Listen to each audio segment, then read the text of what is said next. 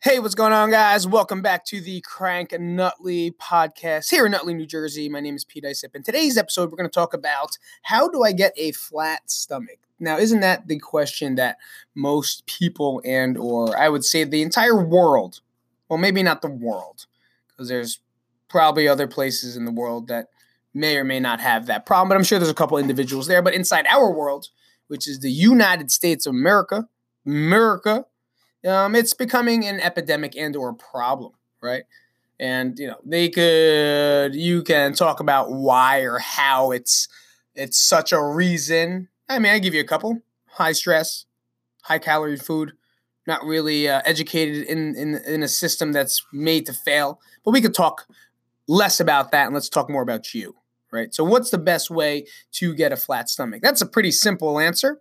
It's changing what you're normally doing now in order to achieve something different tomorrow that's pretty much it. Is that it? All right. See you guys later. I'm just kidding. Um, how to get a flat stomach. Now, like I say, with everything else, um, even the podcast yesterday, is that everything's individualized. Like everything you do is uh, based off who you are, what your genetic pool is, what your situation is. Um, and a lot of that comes into play with uh, getting the flat stomach. You know, the, the inevitable reach for the six pack abs. The inevitable reach for the intercostal Abercrombie and Finch model look with the, the pants kind of halfway down. Even though if you don't know what Abercrombie and Finch is, at some point you did know that those guys' abs looked really good. But most of us never got there, and if we do, now you have a Instagram page of 3,000 trillion followers, and now are using that at your leverage. So congratulations, to you guys. I wish I had a clapping thing, but I'm just going to do a clap instead.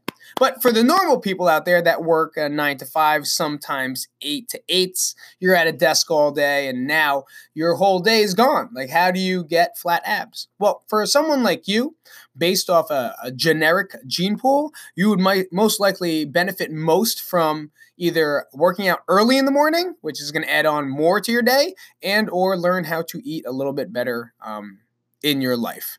Now, I'm not going to give you a diet plan. I'm not going to tell you what to do, but finding something that works best for you that you can do consistently for a long period of time, I would say is the best thing you could do. Now, there's different avenues you could get into, and what's the best diet, or how should I eat best to lose weight, and that is uh, is a question or a podcast on its own. But try to find something that's going to help work for you. But with that, make sure you have someone that knows what they're talking about, not just a friend that lost weight. Okay. There's always that one person in your group that is the friend that just lost weight. But what they did is not going to maybe work for you the way you want it to, which is why nutrition and meal planning is very individualized as well. Um, but, you know, that comes with a price as well. And uh, hopefully you can find that person that will help you get there. Um, number two, in order to get a flat stomach, you have to strength train. You have to get into some form of an exercise routine. Movement is key because we are no longer athletes or animals of the world. Whereas before we would play more outside, it would be nine to five, right? Your job would be usually nine to five and get out, and then you'd be able to do extracurricular activities like play baseball, softball, basketball, lift weights, run, be a part of like an intramural sport or something like that. But now work consumes us. Not only that, if you're on the East Coast where I'm from, uh, we are from Nutley, New Jersey, aka uh, Nutley, New Jersey. I'm actually from Belleville, New Jersey, which is right down the block. But um, I forgot where I was going with that. Yeah, no, we have to commute right? We commute every day to New York City. And a lot of you guys commute to New York City, and you know that takes out four more hours out of your day in order to have a smooth ride, which means you're going to give yourself a little over an hour to get there, walk to your job, maybe take a couple bus and trains to get there, settle in for the penny, right? You got to make the penny. And then you take the same wonderful ride back home and then by the time you get home it takes a lot for a person to have to get into the gym and and work out when they're already home, they ate dinner, now they just want to chill out. It takes a very strong willed individual to do that, and I get it.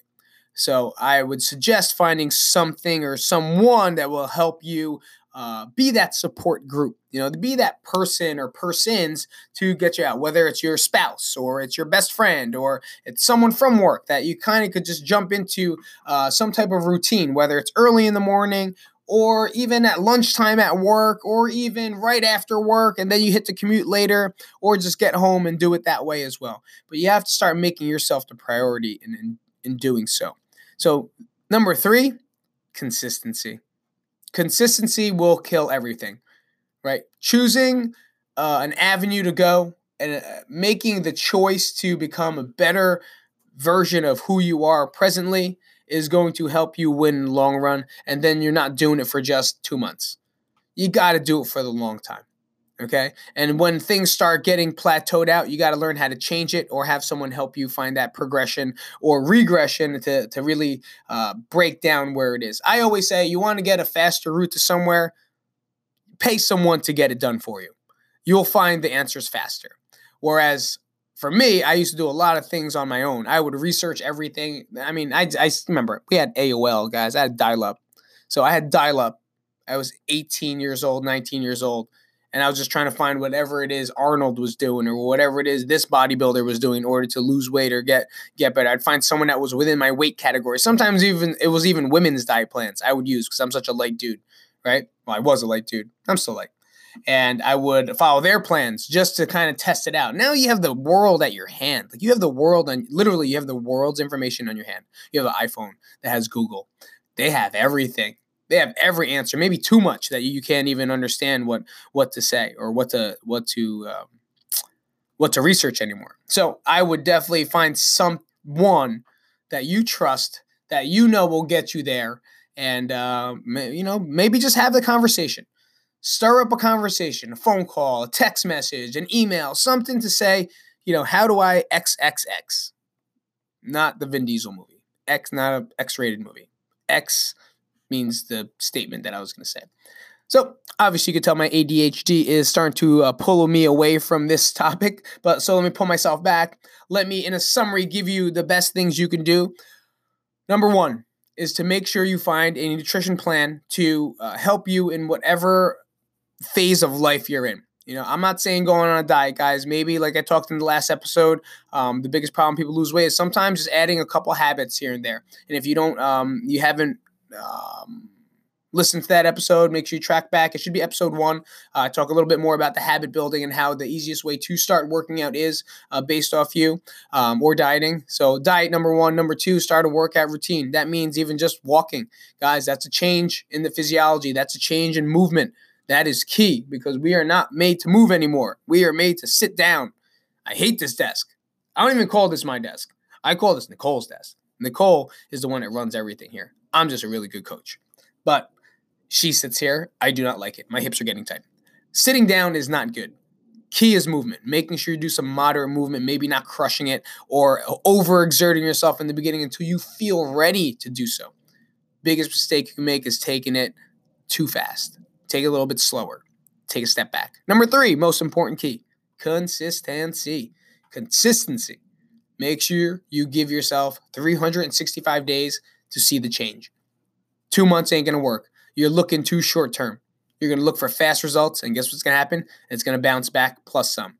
Look for long term results, and that is the question. And if you do not have anyone to reach out to, you can always reach out to me. I am here. I'm your local guy. I'm the person, or we are the people that will help you out. Maybe answer some questions, get you going, get you started. You know, get started. That's the number one thing. Get started. Be consistent. Find a nutrition plan. Let's get some workouts, get some friends. All right. I'll see you later. If you have any questions, make sure you guys comment down below in any platform that this is on. But do me a favor, please uh, rate our podcast. Give us a five star if you think we're worth it. Um, if not, you give me one. I'm cool with it if you really hate my guts. But hey, that's up to you.